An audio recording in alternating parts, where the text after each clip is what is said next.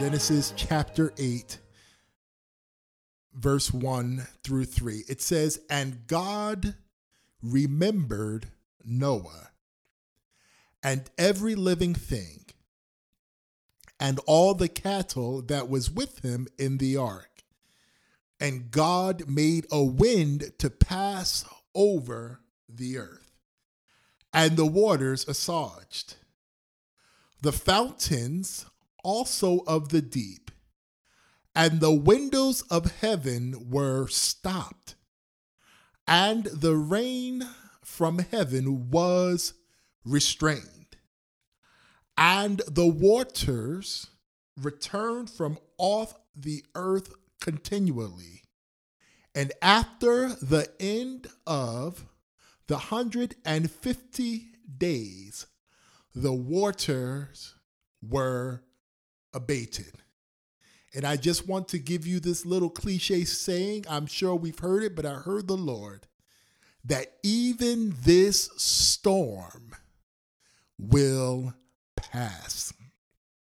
If we look at this account of Noah in the Bible, the Bible tells us that God sent rain, and many of us may have heard this account.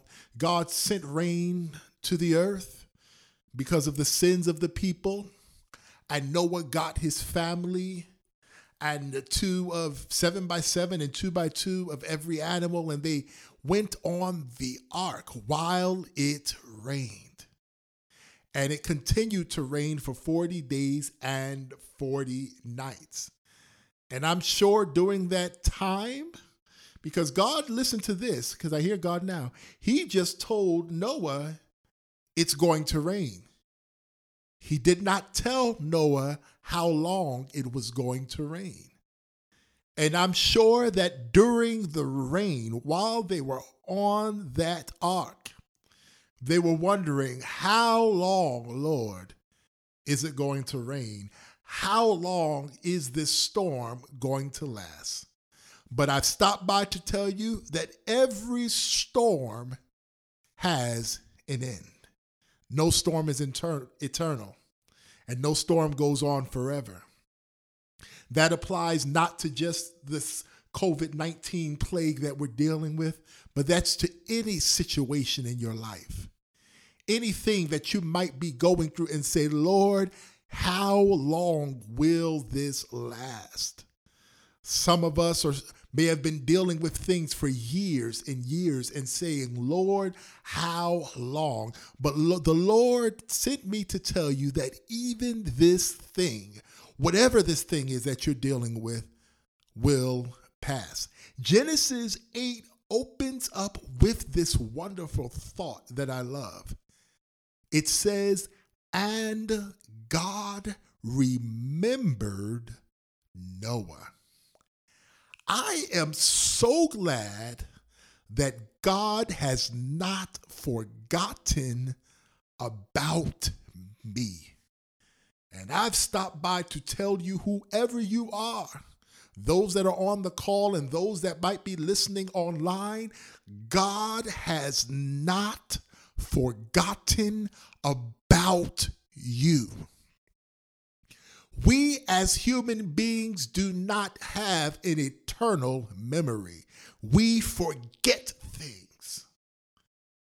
I don't remember every person I ever met. I don't remember every encounter that I've had. I don't remember everything that I saw. But God the creator of the world, I am important enough to him that he remembers me. You know what I found out? People remember what is important to them.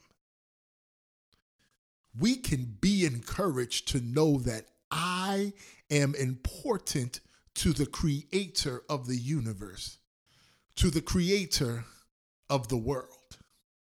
In Luke chapter 12, verse 6, I'm going to read from the New Living Translation. It says that the price of five sparrows, five sparrows is but two copper coins. In other words, it's cheap. Yet God does not forget a single one of them. And the very hairs on your head are numbered. So don't afraid. You are more valuable to God than a whole flock of sparrows. I want you to know that you have importance to God. In Genesis chapter 1, when God created the world and he created the heavens and the earth, and the Bible says, God said, Let there be light and there was light. He said, Let there be a firmament to divide the, the light and the darkness, and there was a firmament. He said, Let there be fowl in the air. There was fowl in the air. Let there be fish in the sea. He created all of these things, but once he created human beings, once he created us, he stopped. Why did he stop?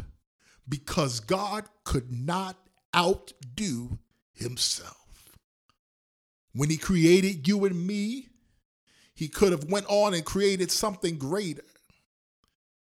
But he was satisfied. If I can make my next point, I satisfy God. Isn't it nice to know that someone is content with just you? They don't want you to be anything else. God loves you and he likes you. I heard that. I'm going to say it again. He loves me and he likes me too. The reason he wants me to do better now is so I can live my best life, so I can have all the good things in life. But God loves me and he loves you just like you are. You mean the world to God. You make his day you make him smile. You make him laugh. There is a place in God's heart that cannot be filled by anyone else except you.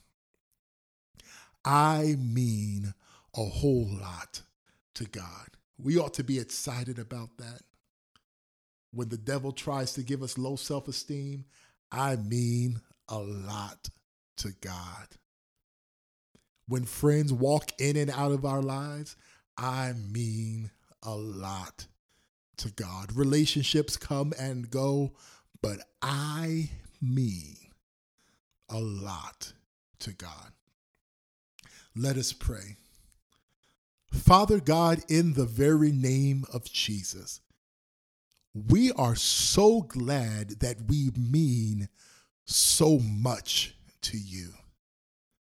God, we are so privileged that when you created us, you broke the mold.